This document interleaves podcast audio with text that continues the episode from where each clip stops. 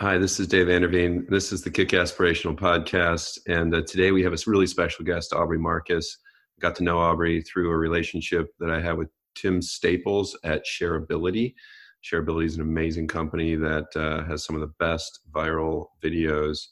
Um, I think over 25 or 26 on YouTube's front page, but they're really great at creating human connection and conversion through those videos. And I've been working with Tim a little bit. He connected me with Aubrey I've been listening to his podcast. I've been buying Onnit Nutrition Alpha Brain via my friend Pete Holmes' podcast for years and didn't really connect Aubrey and Onnit. And all of this is kind of funny. But um, got to meet him, uh, have been talking to him a little bit. I'm really impressed with the human journey he's on and the human optimization that he builds his life around.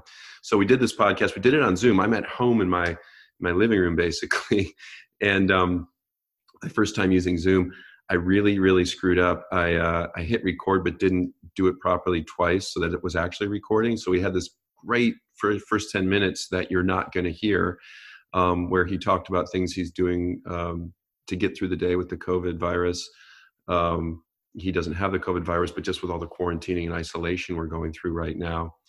And uh, it was fantastic. We did pick it up later, and I think we revisited some of that um, but what I wanted him to really kind of bring to this audience, to our audience together and Kick Aspirational is how he broke through barriers in his own life, um, physically, mentally, spiritually, sexually, and and in, as an entrepreneur, uh, he created a business Onnit that's seventy million dollars a year, built it from scratch without raising a lot of money, um, and has been very very successful. And now he's on an extended journey. He just stepped down as CEO. He's a new CEO uh, that stepped up and uh, he's got some great things going on. So I wanted to bring you uh, Aubrey Marcus. You will see his video. We pick up mid conversation. We kind of come back to where we started, and uh, but I think it's it's one of the better podcasts we've done in terms of depth of content. I strongly recommend that you listen to his podcast, the Aubrey Marcus podcast. Buy his book, um, Own the Day. It's an amazing way to help people just get control of right now, this minute, this moment this hour, this day, and start making transformation happen in your life. And uh, he's got some great tips, some great uh, life hacks, and I think a lot of great information that I hope people really enjoy. So thank you for coming on this journey. Sorry for screwing up. It's part of the journey for me. Uh, we'll get better at Zoom recordings as we go, but I hope you enjoy this. And uh, in the links, we'll have, uh, uh, in the information, we'll have links so you can find out more information about how to follow Aubrey Marcus if you appreciate this podcast. Thanks a ton. A big like stack on a on a paper towel because she wasn't making these supplements herself. And then there was also the test day stack of supplements. So if I had my SAT test or if I had some big test I had to do, there was a whole different paper towel. Once again, I didn't ask any questions, but I understood that my brain was firing at a different level when I would take these supplements. So um, that was kind of my first awareness that there was things that I could do to modulate performance. Uh, but by the time I got older and was on my own, you know, I'm out of the house. My stepmom's not there to prepare paper towels for me. She would fill my cabinet, but I just, it was overwhelming. It was like I didn't want to pull out the nine different things that I needed just for my brain. I didn't want to pull out the 10 things I needed to perform well on the basketball court. I was like, why not just create a combination supplement that had all of these things? So instead of having to pull out nine different bottles and make sure that the ratios were in the right proportions and all of the things you had to do. You just had one great supplement for the brain, one great supplement for athletic stamina. And you know, those eventually became two of our first formulas, which was Alpha Brain and ShroomTech Sport, which then have been clinically validated and and shown to do um, absolutely what they were intended to do.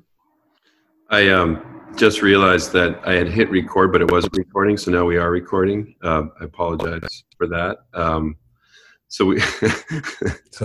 all right. This is this is part so of the joy of COVID nineteen using new tech. Um, so the uh, so we, we talked a little lot about how you're working through uh, dealing with um, the fear, the economic change, and the um, health issues of COVID nineteen, and um, maybe we could revisit those quickly, and how you've gone to a ketosis diet, which led us to talking about a lot of the products that you're using, which come from Onnit, which then I asked so how did how did you start Onnit? Which is really where we started recording now.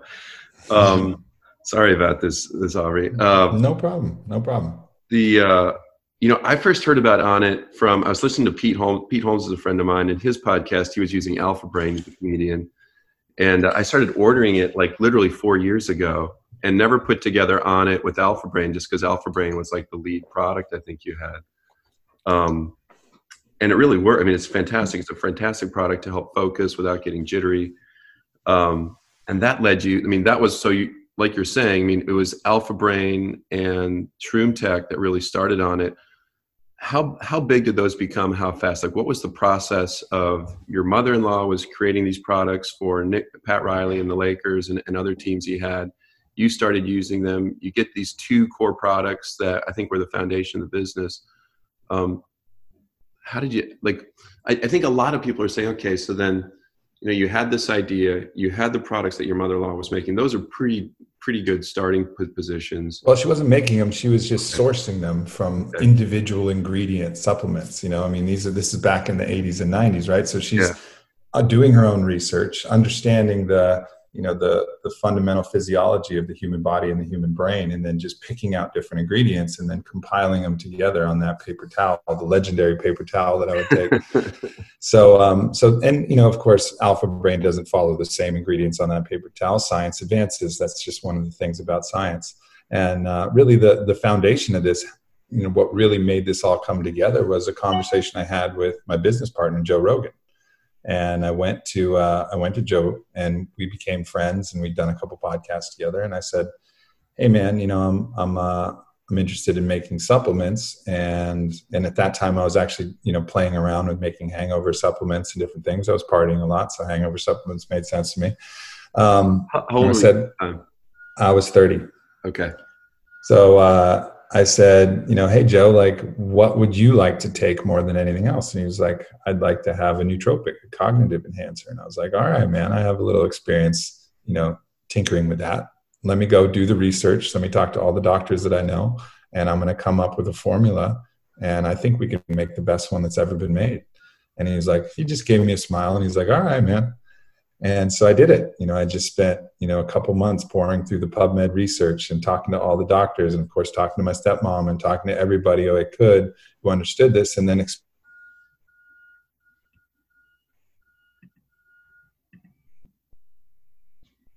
making us a small sample um, of about like a couple hundred pills and uh, which was very, you know, smart of them first of all because it ended up being a good business decision but also kind of them because most people have huge minimum order quantities uh, if you're a gmp manufacturing facility.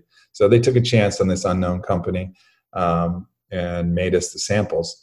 And i remember those first samples we had i wanted to make sure that you could feel it you know because that's i really wanted to make sure like you knew when you took it. And i made that thing so strong that you know it was like it was like a rocket ship. And like you know some of the people you know some of the people one of the so the mechanism of action is yeah. to the neurotransmitter called acetylcholine.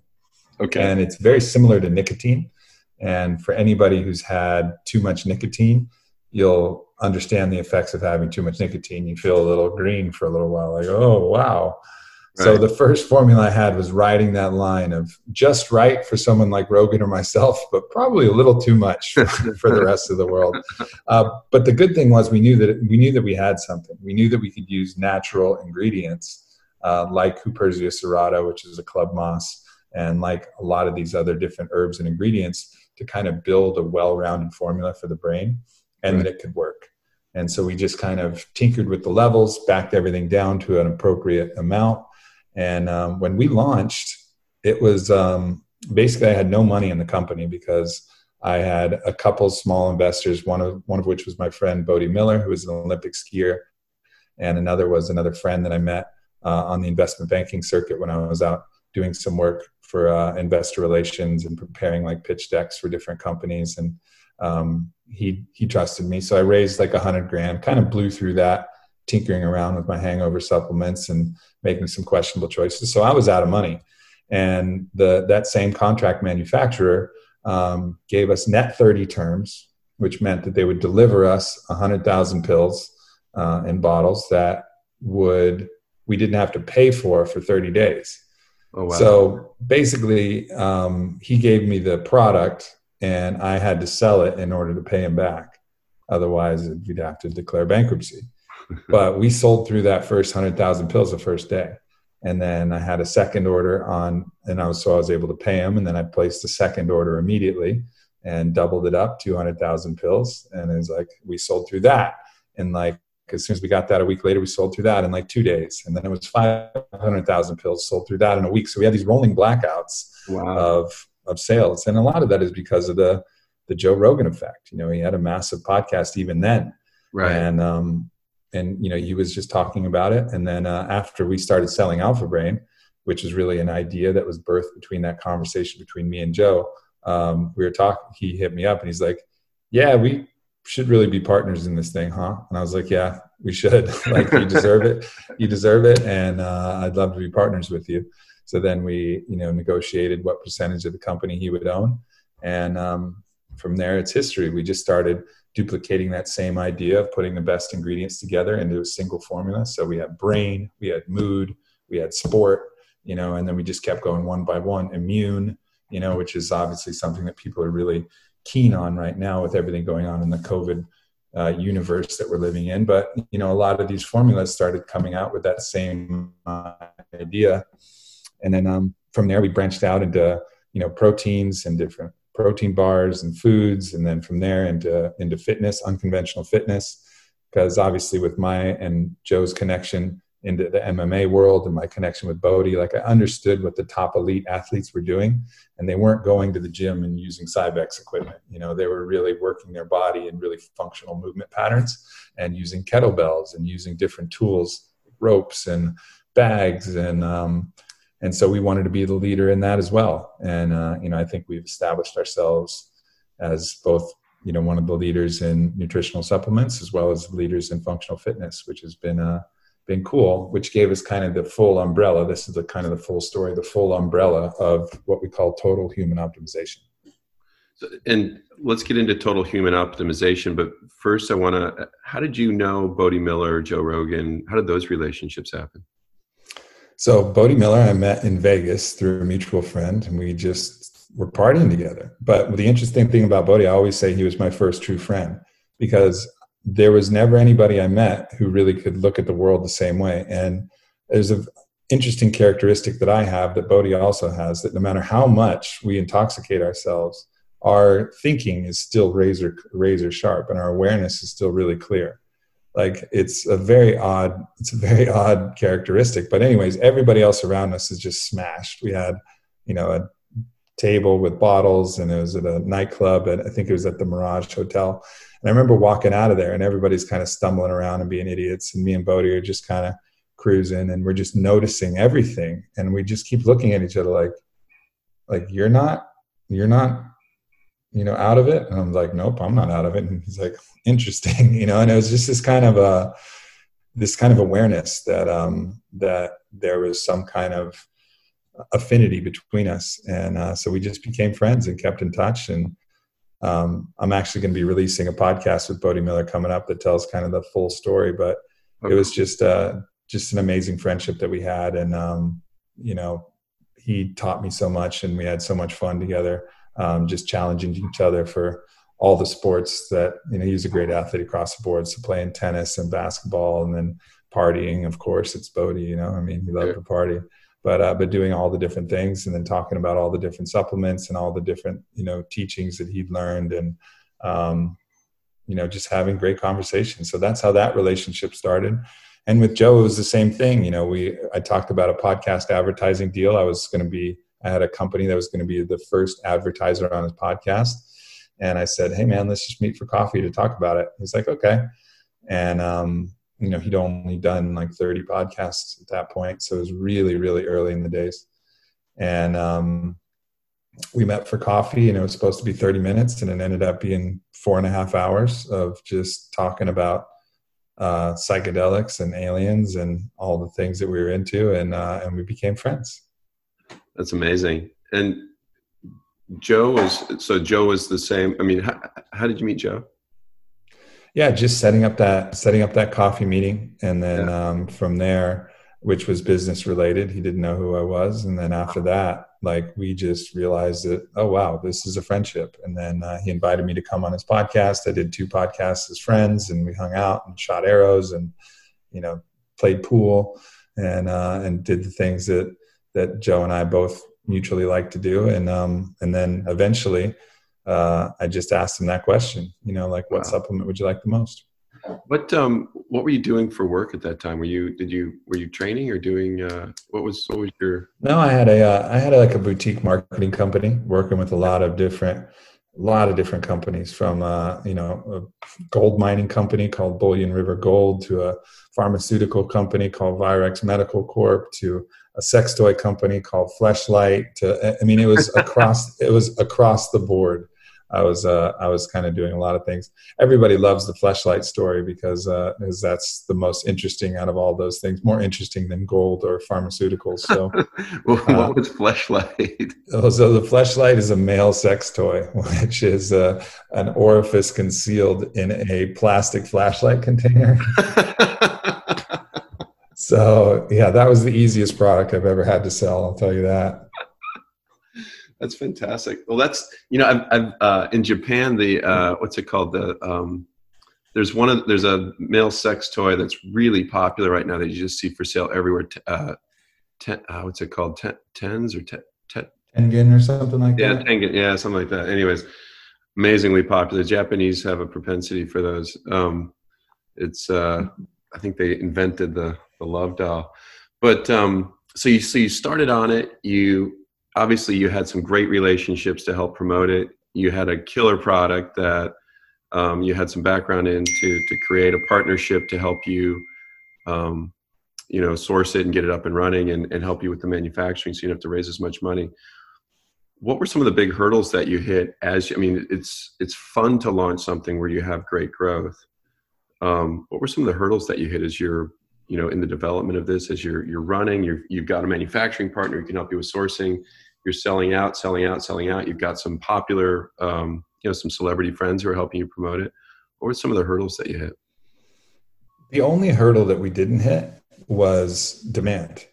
Yeah. I mean, everything else, everything else we hit. You know, everything that you would find from scaling. I mean, if, at first when Alpha Brain launched, I didn't know how I was going to do, so I wasn't able to staff up. First of all, I didn't have any money, so all of a sudden we sell out of uh, you know a hundred thousand pills in a day you know which there were 30 count bottles at that point. So you're talking like 3000 bottles. So we had to get like 3000 bought 3000 orders out. Some people got two. So maybe let's say 2500 orders out. And all of a sudden i'm just talking to all my unemployed or relatively unemployed friends. And i'm like help. You know like we have a lot of orders to fill. So i remember i had a tiny office that was probably you know 200 square feet. And um, and we were just packing up different USPS you know envelopes with Alpha Brain and handwriting handwriting the packing slips at that point you know and just filling up trash bags and then having USPS come by or dropping them off USPS and shipping them out and wow. that was like the first day was just we had to do everything manual.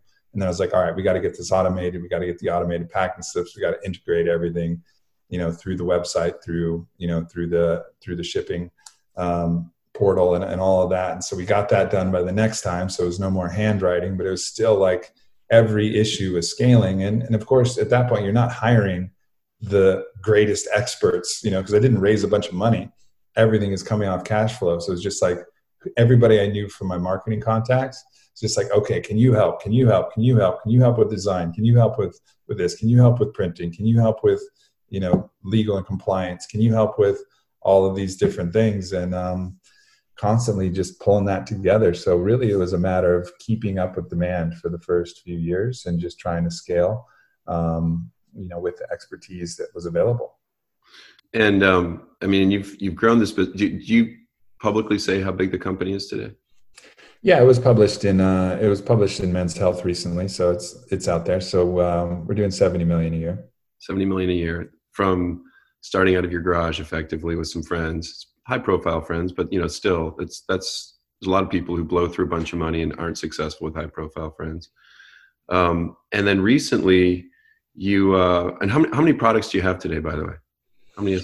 It, you know, it really depends on what you count. Do you count every different uh, weight of kettlebell? Do you count every different size of rope? Do you count every um, different piece of apparel? You know, it, you could count it as hundreds, you could count it as forty. You know, depending on uh, depending on which way you wanted to count it. And you're um, primarily in nutrition, apparel, and and workout uh, tools and supplements and foods. Yep. And the um, so you've you've grown from a couple products out of your garage to a whole program that's really a kind of a lifestyle that follows your lifestyle, I would say largely. Mm-hmm. Um, and I think a lot of people follow your podcast now, which is you know very popular, downloads over a million a, month, I believe. Mm-hmm. Um, what as as you're going through that, you're you're finding all this success, you're growing, you're 70 million a year, you've got all these products, you've got this whole world you've created effectively. Um, and and you're doing all these other things. I mean, you're you're creating your own podcast, you're doing your own seminars, you're writing your own books. Um, what was it that caused you recently? You just had a great interview with with Jason, your new CEO, Jason Harvey. What was the what was the impetus that led you to say, you know, I've been the CEO, I've run this thing, I've created this world. It kind of revolves around you. What led you to say it's time for me to step back and have Jason step up? Well, it was really the uh, the understanding that I'd given the majority of my gift to Onnit as the CEO, and the, the remaining gifts that I had to give didn't require me to be the CEO anymore. You know, so it was it was really just understanding that I had given everything that I could to get Onnit to where it was, and I didn't need to continue giving those same things because we had such a talented team that was available to fulfill so many of the roles of CEO where where I still needed to be active was as the representative of the brand. I mean, I am the walking, living, breathing example of what Onnit is, and I'm going to continue to be that because it's a part of me. I mean, it's the company I built to support, you know, the the most important aspect of who we are, which is the foundation, our body. And so I'm going to continue to be on it for the rest of my life and continue to represent that and share those ideas and like I am right now, even though I'm not CEO, I'm talking about Onnit, and I'll continue to talk about Onnit. Right. Uh, it's an indel- you know, inexorable part of my, of my story. Um, and then there's other specific meetings that I'll be involved in, like product development meetings. I'm still going to stay on and stay a part of that just because of my knowledge base, my understanding of the market, and uh, my exploration personally into what is whatever is new and whatever is kind of cutting edge. And then continuing on as chairman of the company so I can just kind of keep some guardrails and make sure that uh, everything is performing in the way it should. But that felt like just the right move and the right transition because with everything else that I'm passionate about right now, I wasn't looking over people's shoulders. I wasn't, you know, checking all of the, you know, the ads and the AdWords and looking at all of the spending and you know kind of going through line by line in the P&L and that's what a CEO should do. You know, a CEO should be checking under every different rug because any rug you don't check under, you're going to find, you know, cockroaches and spiders and cobwebs. And, um, you know, that just wasn't what I was called to do. I'm called to write more books and, you know, get out there and meet more interesting people and, um, and just share the message. So it's more about getting out in front of this, leading it, pioneering, being the ambassador of the brand, and um, less about being in the day-to-day operations and that was the big big transition for you. Right what um you know when, when you and eric godsey were did this the the uh, seth godin podcast which by the way i thought was brilliant. Um one it sounds like the recording was less than optimal so you kind of broke it down. Uh, was was that what caused you to decide to break it down? It was yeah. I mean seth's audio was really good but my audio wasn't very good. Um so that's uh, I usually don't do podcasts remote, but Seth was in, I really wanted to talk to Seth and he was yeah. insistent on doing it remote. So it's one of maybe two or three podcasts I've ever done in my life on my own podcast that, that's remote. Um, but uh, so I went for it, but obviously there were some technical difficulties because I don't have a lot of experience in that. And uh, so what we decided to do was take his audio because he speaks in like really concise and beautiful kind of flows that are like two minute, three minute flows exploring an idea. Um, so we just decided to piece all of those together, and then I would redo my own dialogue with the help of uh, my right hand man Eric, and uh, and just talk about how um, our own thoughts on that and expand upon any of the ideas that he shared. I was I was listening to it, and then I had uh, Gabe Sullivan, Curious Gabe from Surfer Magazine, who's my right hand man. He is listening to it yesterday as well, and we were talking about it. And I thought we, we we both said, you know, the the way that you broke that down, I think it was way better. Um, Seth Godin, you know, he's he speaks like a writer, right? He has these really, like you said, these cogent, dense thoughts that if you listen to 20 minutes of it, it's like listening to four hours of somebody else talk. It's so right, tight, right? right? and I thought the way you guys broke it down and then and then kind of deconstructed it was really really helpful. Um, one of the things you guys talked about was this idea of the difference between being an entrepreneur or a freelancer, and it kind mm-hmm. of sounds like from your experience. I mean, your heart, your soul is more freelance or like actually creating work with your hands. But part of the work has been being an entrepreneur and creating a big company Onnit through the t- typical entrepreneurship journey of raising money, having a plan, hiring people, having people that do the work for you. Has this shift in your life? Am I getting that right? Has this shift kind of pushed you kind of, kind of in the direction of more of a freelancer again, where you can kind of be a pioneer and, and do? Well, you know, I, I think I built I built Onnit. I always wanted to be an entrepreneur. You know, I mean, that was definitely the goal: is to build a build a company that was bigger than bigger than me and Onnit is that Onnit is the company that was bigger than me that i could lead and that was the goal but at a certain point of building something that's that big you realize like huh is this what i still want? You know it's like yeah. is it do i still want something of this size? You know we had a we had 190 employees if you counted all of our yoga instructors and all of our you know um, gym coaches and everybody all in combination our warehouse people our customer service you know it's a it's a huge huge amount of people to manage. And um, and really the excitement for me is in the creation and development of things. And whether that's um, a book a podcast a product an idea that's what really is is actually the most fun. You know kind of managing is not the most fun. And, and i think you know you can listen to someone like jordan peterson talk about that how a lot of you know founders are incredibly creative out of the box thinkers. And then at a certain point you want someone who's more conservative and more kind of going to be into the granular details when you get something to a certain point uh, so for me i think that was the journey that i went on with Onnit was to be able to be the leader and be the heart of this kind of organism that was bigger than myself.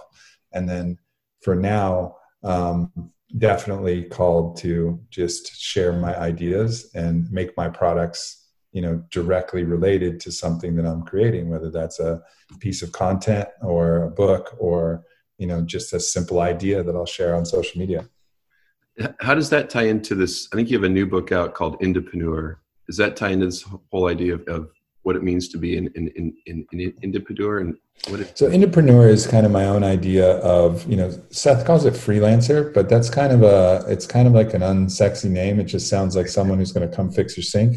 Right. Uh, and then there's like there's no like real word to describe like somebody who's using their own personal brand to offer their gift and service to the world and get monetized for it.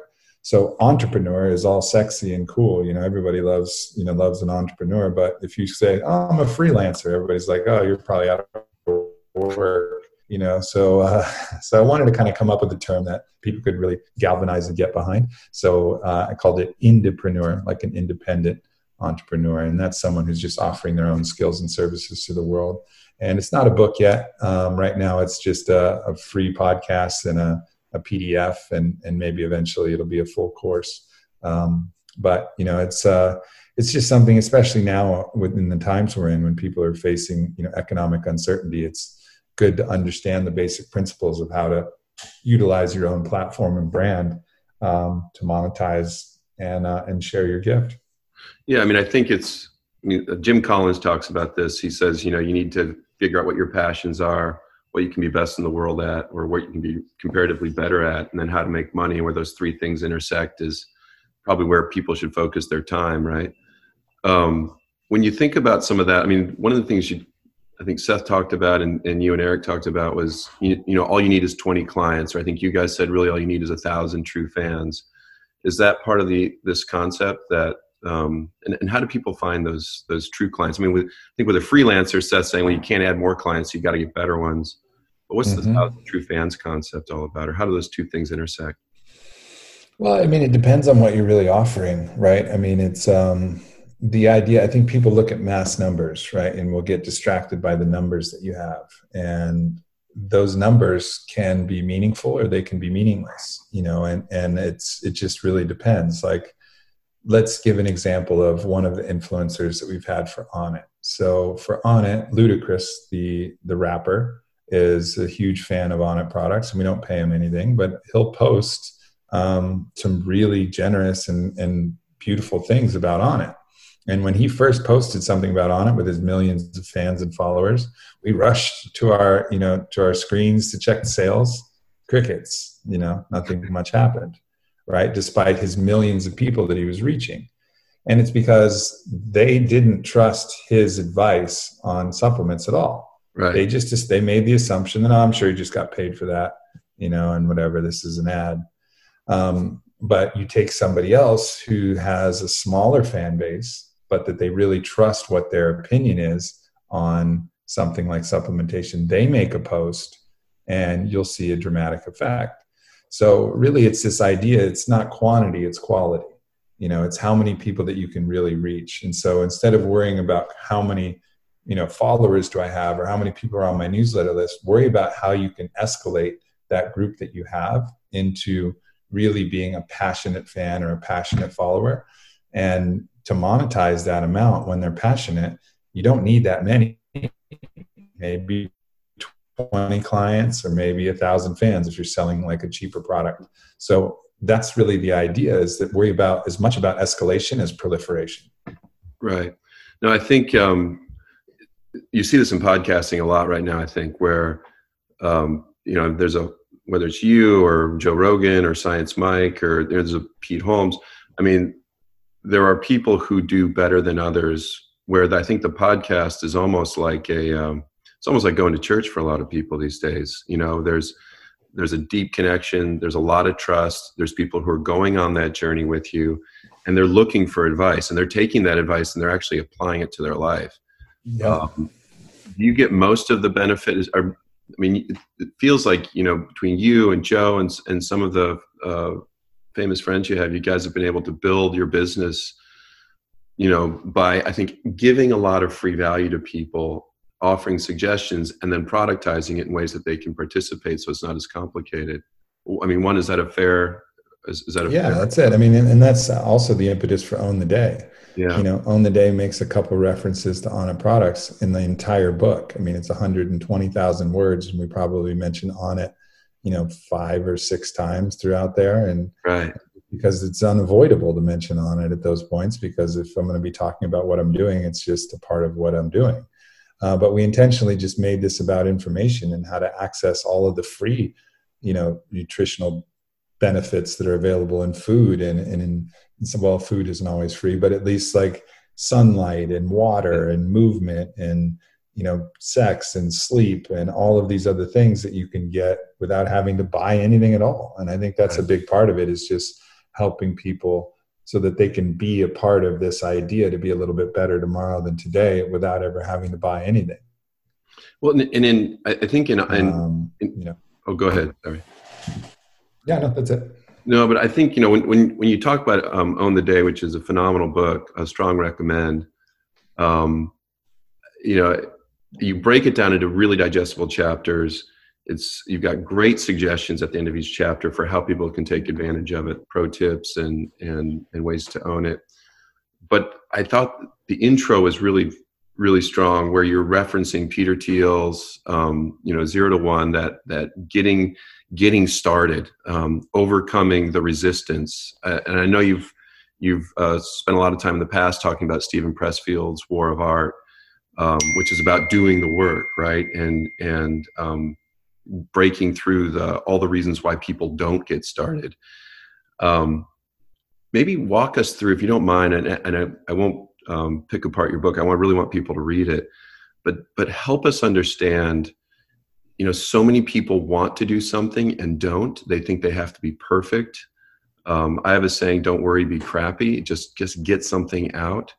What are some of your what's the impetus? I mean what's the theory behind own the day and how do you view getting past that resistance you know getting that momentum started?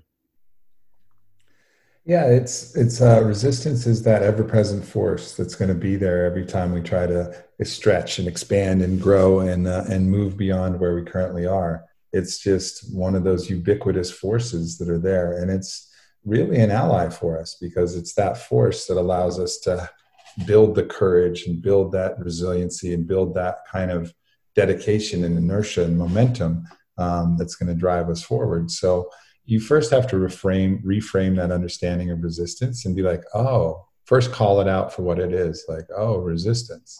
Right. right. So one of my best examples is the cold shower, right? Because right. you're in a nice, toasty, warm shower and everything feels good and you just read my book and you know the benefits of a cold shower you know benefits to cortisol benefits to you know a variety of different systems in the body and just that you're going to feel better if you do it. But you'll look at that handle and be like eh, not today you know? you know and it's really easy to do that but then you start to train yourself to know like this is just resistance. When i do this i'm going to feel better. And then it's what i call mental override. You just say my hand here it is. It's going to go and it's going to go to that nozzle and it's going to turn it and there's just no other there's just no other choice about it. Like this is what is going to happen. And, and in your head you're going to be like no no no don't do it don't do it. yeah. yeah but you just do it anyways. Right. you, know, you just go through and do it anyways. And i think having some kind of you know manageable way to practice that that aspect of commitment that that aspect of mental override I think one of the mistakes people make and why I wanted to condense the book into a single day is they'll try some 40 day program. Maybe it's even the whole 30. Whole 30 is a great idea. But you know how many people quit by like day six? Right. You know, and then pattern in their head is this idea of I'm a failure. I can't commit to anything. And so when they get out of that commitment, it makes it easier for them to get out of the next commitment and they trust themselves less. So the important thing that you got to really focus on is just making a commitment and actually doing it. You know, if you're like, make it small, be like, today I'm going to do 100 push ups throughout the day. I don't care how many times, I'm just going to do it just for today. And instead of doing like this 100 push ups a day challenge for 40 days, which you might not do, just do it one day.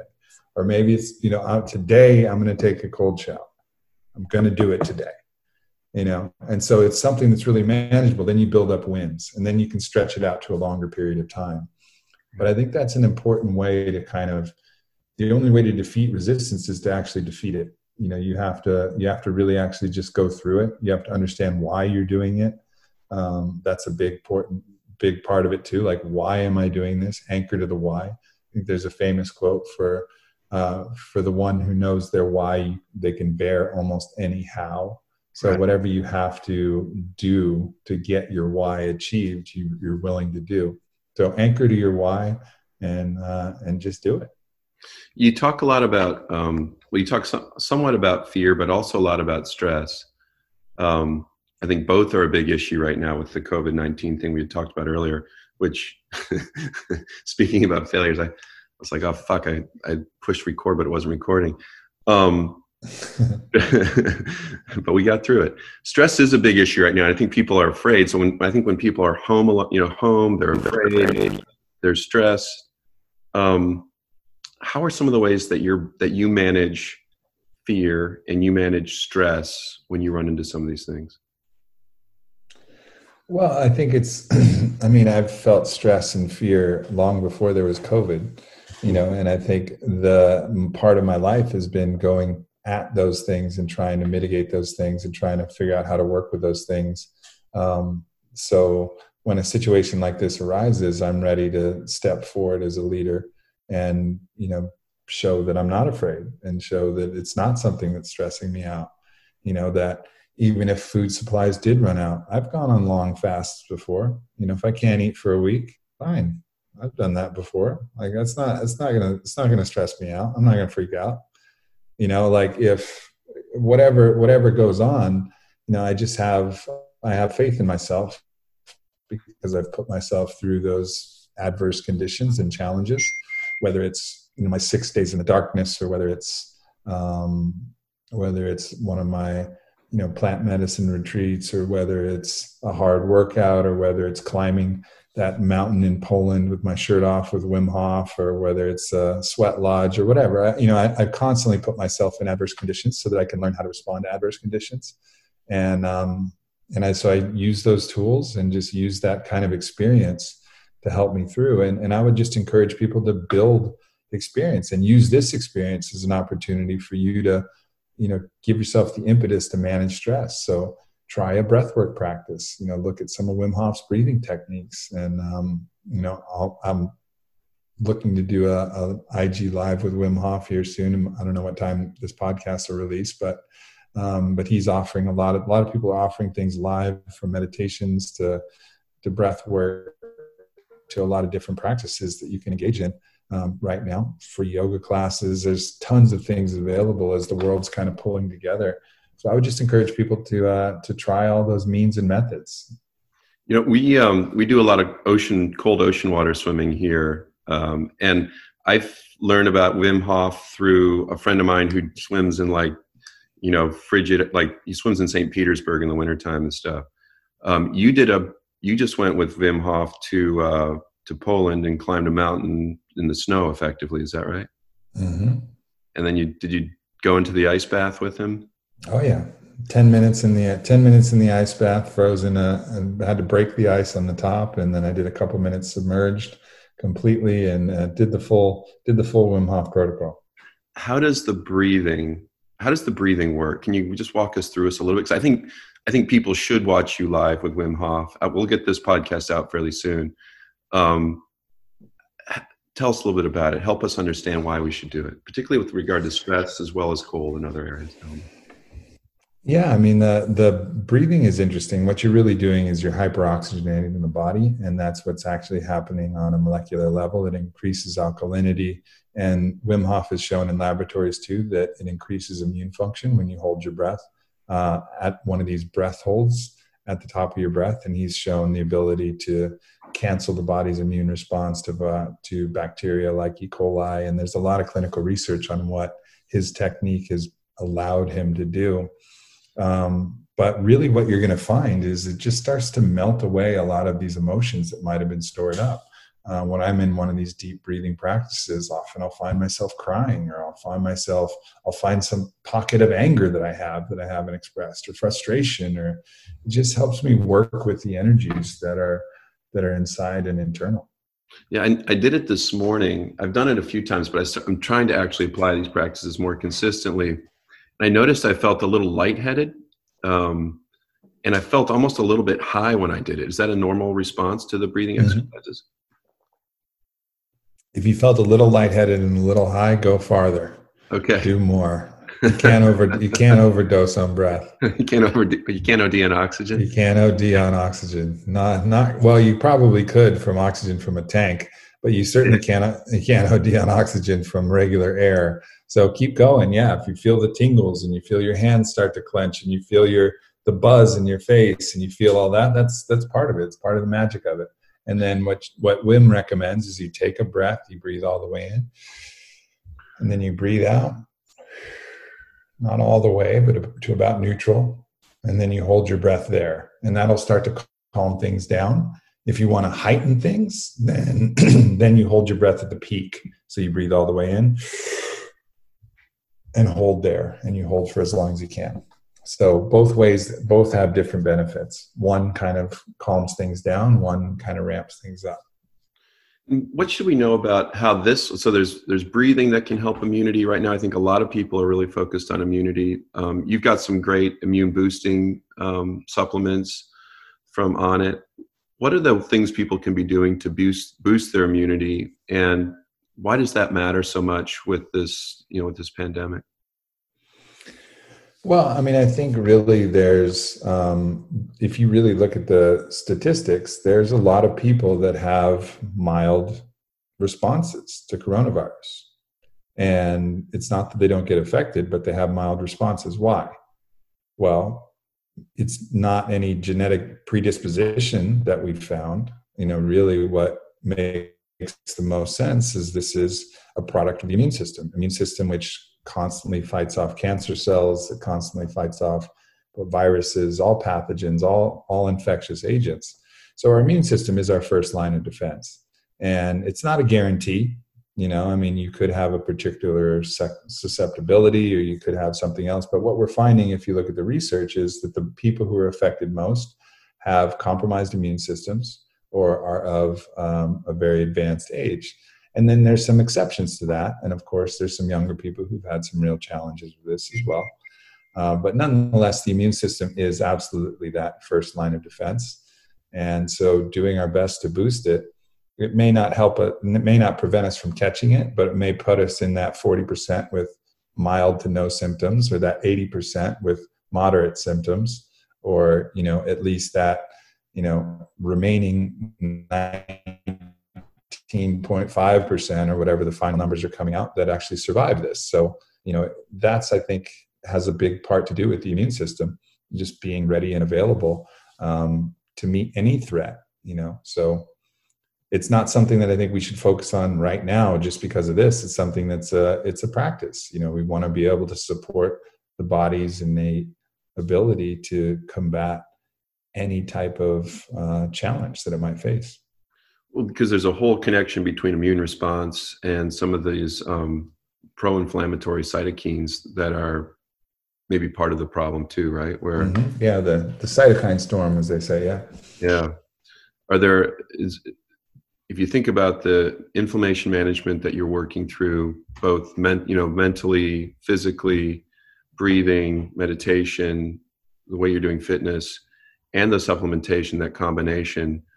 Um, I mean, obviously, you're not we're not selling drugs here. We're not going to cure a disease, but uh, do you think this combination can make a big difference in how people get through this this pandemic?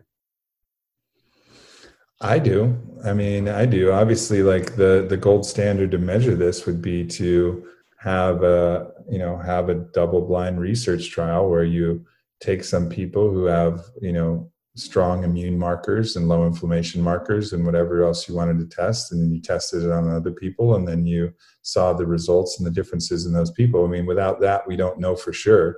But you know i think i'm it's it, i'm very confident personally that the stronger your immune system is the better your chances of fighting and surviving anything. The more robust your body is the more it's going to be able to withstand any threat. And that's true for influenza or pneumonia or you know whatever whatever that thing is that you're facing uh, the stronger your immune system the better equipped you're going to be to handle it do you think there's a benefit to fasting during i mean a lot of people think about fasting and weight loss which is one of the benefits but there's a lot of health benefits to fasting um, mm do you think uh, this is a good time to add fasting to a regimen as well I do. I think that um, I think you want to fast just enough to get yourself into, into nutritional ketosis. Um, and there's amazing research on the benefits of ketosis for a variety of different immune responses, including um, as an adjunct to cancer treatment. You know, uh, Travis Christofferson talks about that a lot in his latest book. But you're really actually at that point providing your body with more cellular energy.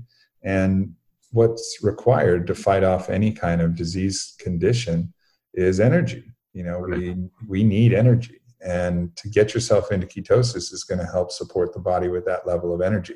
I know that every time I get a cold, I fast and I get over colds. If, let's say, me and uh, someone I'm dating, we both get the same cold, you know, and they're eating ice cream and popsicles and just having the comfortable foods that, you know, that they want to have. And I'm, yeah, and I'm just having a half an avocado and maybe a little bone broth and, fasting and you know sucking on my zinc tablets and taking my supplements i'm going to get over my cold you know twice as fast as as they will. And it's you know so i i know that this is something that i've personally anecdotally seen to be effective and i think the research is pointing to that same thing. And so to do that you probably need to fast with very low calorie like a restricted ketogenic diet maybe just a few little things a handful of macadamia nuts a little bit of extra salt in your water and do that for about two days. Um, and then after that, you can start adding in some more high fat food, but you should, that should be enough to get you into nutritional ketosis. And then you can manage it and start to escalate the amount of food that you start to add in. Now, the thing to be mindful of is that if you have too, too much protein Um, and this is where a lot of people make a mistake with nutritional ketosis. Too much protein through the process of gluconeogenesis will actually take you out of ketosis because the body will convert the protein into sugar. Um, so you want to really keep that diet super high fat. And I think that's the best uh, immune system boosting diet uh, that's out there. And what are the fats that you're typically picking up and, using? That's the problem. That's the problem with ketosis. To be honest, it's boring. It's really boring, you know, because here's what you got. You got. I mean, and I know there's more of the more things in this, but you got avocados, you got heavy cream and certain cheese and butter. You know, so you got like the dairy fats or ghee. Ghee is probably the highest fat of all of that. Um, you got coconut butter and coconut oil. You've got macadamia nuts and the fats that come from nuts. Um, and really, like you start running low after that. I mean, you got olive oil. What are you going to do with that? You got, you know, it's it's like you start really you start really running out of stuff to to eat. Um, so that's one of the challenges with it. It gets really boring. Um, and um, but if you can get over the boredom factor um, by having you know different flavors of nuts and different different ways different ways that you're putting your you know olive oil and vinegar on your different salads and vegetables that you're having because you can still obviously consume quite a bit of fiber on that diet because uh, fiber is largely indigestible. So it just kind of helps pass through the system so you can keep that nice and high. Um, you know keep your protein moderate but you can explore and have some fun with that you know um, as well.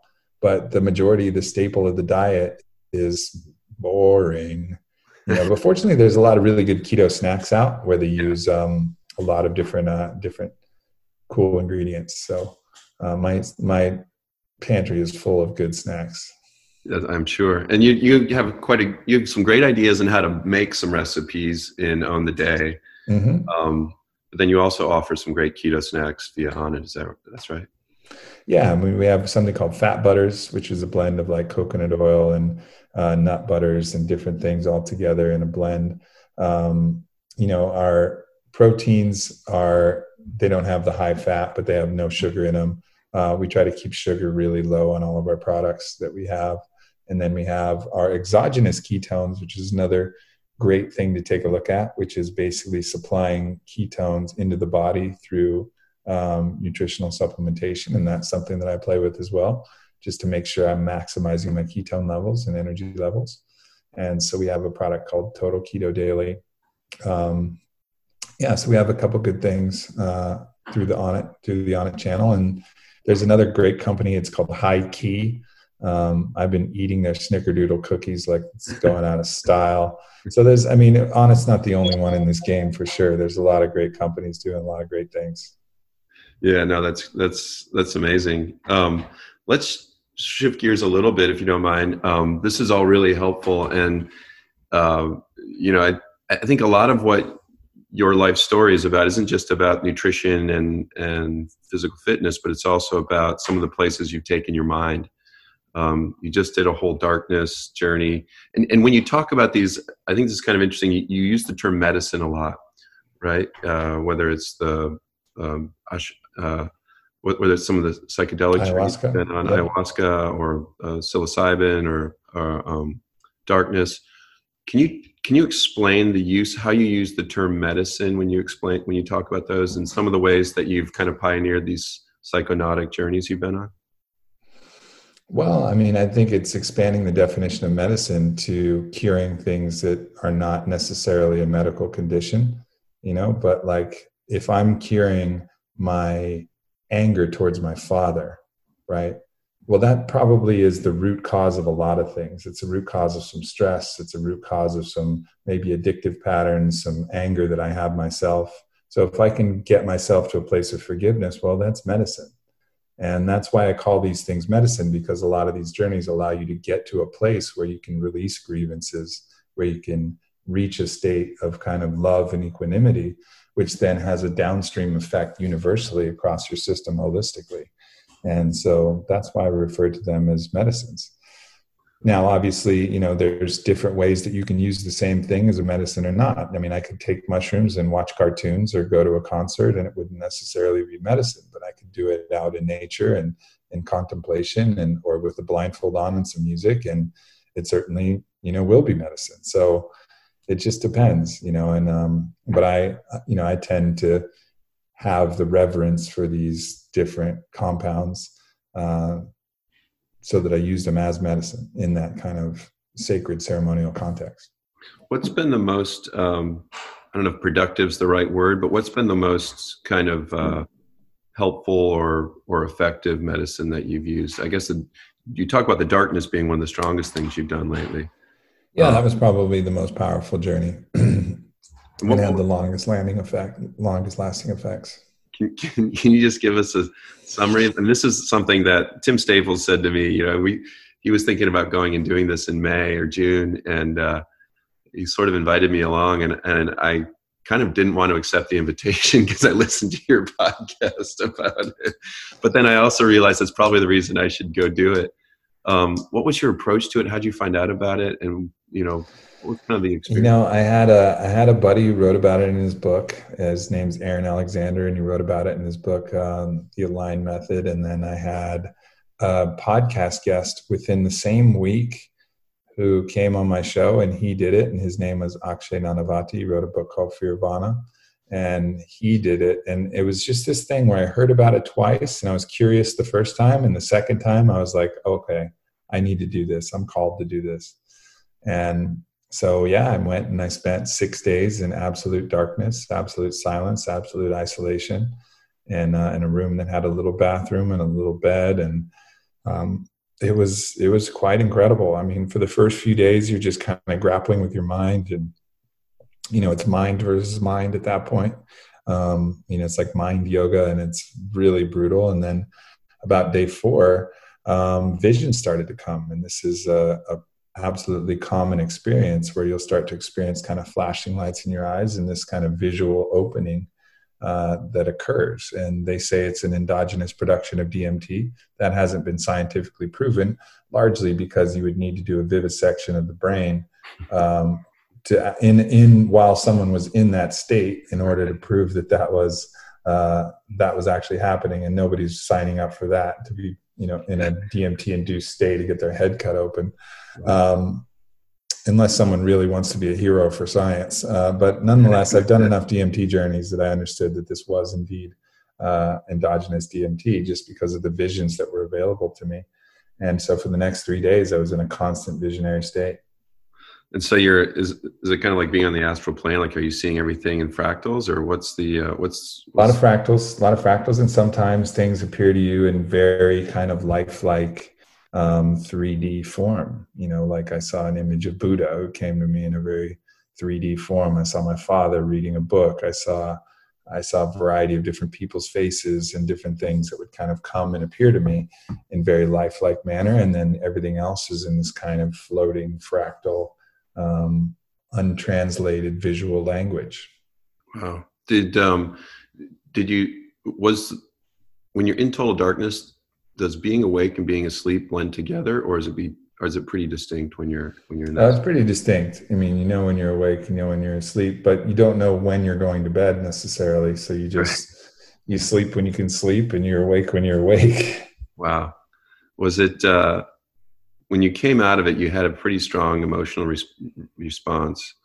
Um, what was the what was what, what, sort of kicked that off or what was the response about what what was the reaction well it was it was looking out at the world that i'd taken for granted and recognizing that um, both appreciating the beauty of it which was overwhelming but also dealing with the grief of understanding that i'd spent most of my life not appreciating it and you know so it was the combination of both sides of that one that I've had this amazing world this whole time and I haven't appreciated it. And two, I have this amazing world right now and it's so beautiful that I can hardly even stand it.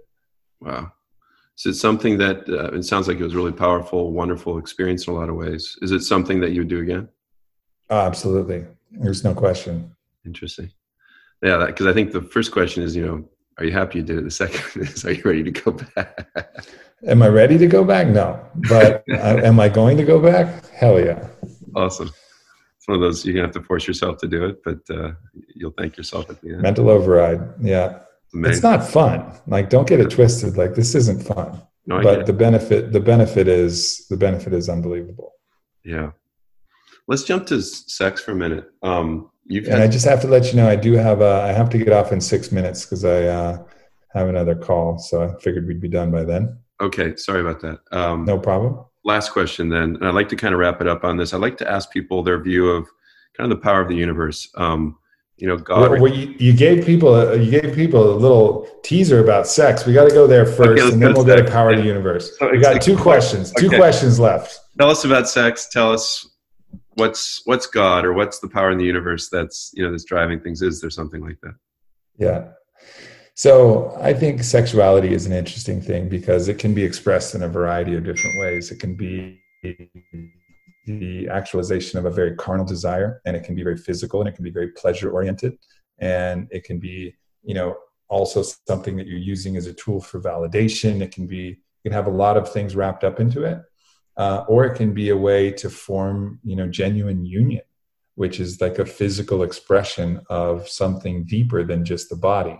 You know the merger of two you know two souls really coming together expressing themselves through you know the incarnate beings that they are.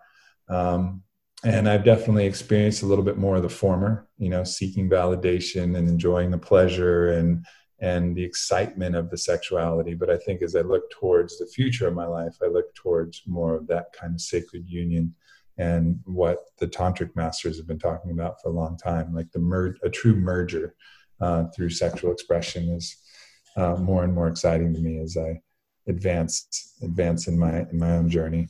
Yeah, you had a pretty um, rocky polyamorous relationship. No that, doubt. Uh, that you learned no a lot. It sounds like. Do you? Yeah. I mean, just to ask one question there. Do you? Um, so, is what's the role of relationship in sex?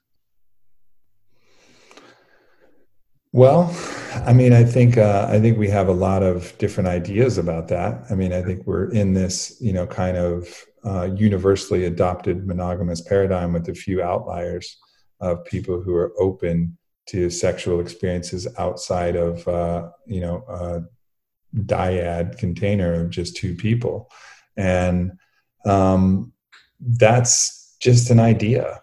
Yeah. you know it's just an idea. If you look at the anthropological history of humanity it's not exactly the way that it's been but it's an idea that's persisted for a while and it's an idea that works for some people but i think we got to look at it as such. Like it's just an idea. Yeah. do you like this idea or do you want a different idea well if you choose a different idea like me i mean there's other there's a hell of a lot of challenges because you're going up against a lot of social programming and a lot of different innate biological factors of you know jealousy and competition and a lot of things that we've learned um, which may be a great way to learn. It was, certainly was for me um, but you know not something that i'm eager to repeat. You know it's like i learned the lessons and i'm sure i could manage it a lot better now than the first time i had to go through it but uh, nonetheless um, the, my views on polyamory it's you know it's something that everybody should try that ultimately isn't something that's going to be sustainable because just the pressures and the challenges are are endless and and seemingly virtually insurmountable um, just just because of the nature of it. I've seen very few, I have seen some, but I've seen very few cases where it's really yielded, you know, the kind result that people are looking for. But it's always yielded kind of growth, introspection, awareness. And it's one of the, you know, in some ways, it's just one of those challenging medicines that has both the excitement and the thrill and the freedom of being able to meet and experience other people, but also the deep challenge of having your sweetheart or the one you love the most um, also experiencing those things and, and how and what that brings up. So it's uh, it's quite a dance. It was fascinating to listen to you go through it. I mean, it didn't sound very easy, but it was uh, just answered a lot of interesting questions that I certainly had. So let's mm-hmm. jump to the last one here. Nature of, and I'm just, I'll use, you know, I'm sorry if the terms are loaded. Um, you know, deconstruct them however you want, but soul, universe, the power in the universe, moving in a direction, possibly. What's mm. uh, what what do you what's your view on kind of God or the power in the universe? Yeah, I mean, uh, really, when I was in the darkness, I came up with my understanding of God is um, is the loving, a perspectival witness of all.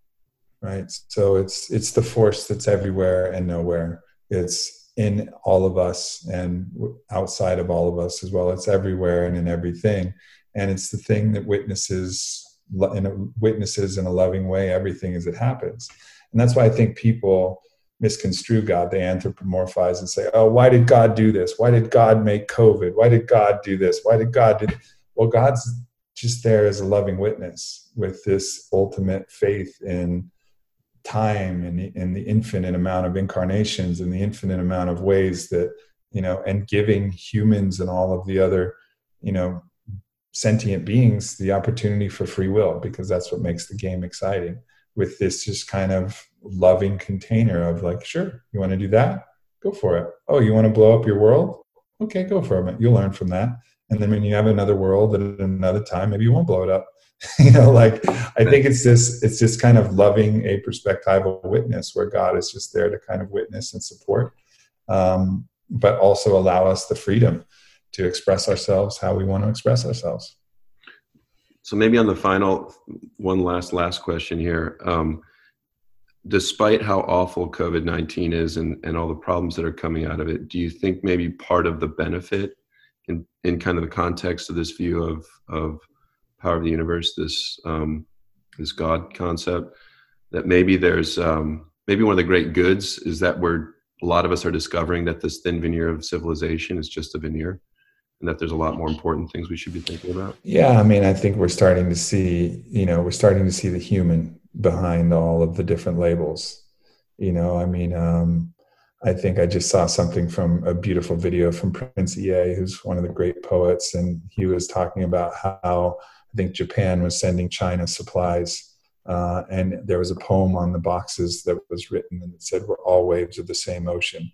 And if you know the history of China and Japan, they don't particularly like each other from a historical standpoint. You know, I mean, they've been in wars after wars, and and I think we're starting to see that across the board. We're starting to see like building owners and tenants instead of being this adversarial relationship, looking at each other like actually we we all need each other. And I think the beauty of this universal existential threat is just this understanding that yeah, we're all we're all team people and we all need each other. And uh, hopefully that's something that we remember. That's uh, no, I think that's really helpful. I, I travel around the world working with a lot of people, a lot of different languages, a lot of different faith traditions, and uh, the one thing that's come away from all of it for me is that we're all made out of people at the end of it, and uh, I think that's incredibly helpful. Thank you for your time today. I know you have other things you have to do. I appreciate you giving an hour and a half of your time to this podcast and to me in particular. Of course, so, brother. Yeah, it was good to talk to you. Look forward to more. You better. Thanks a lot. Yeah, no doubt. Take care, David.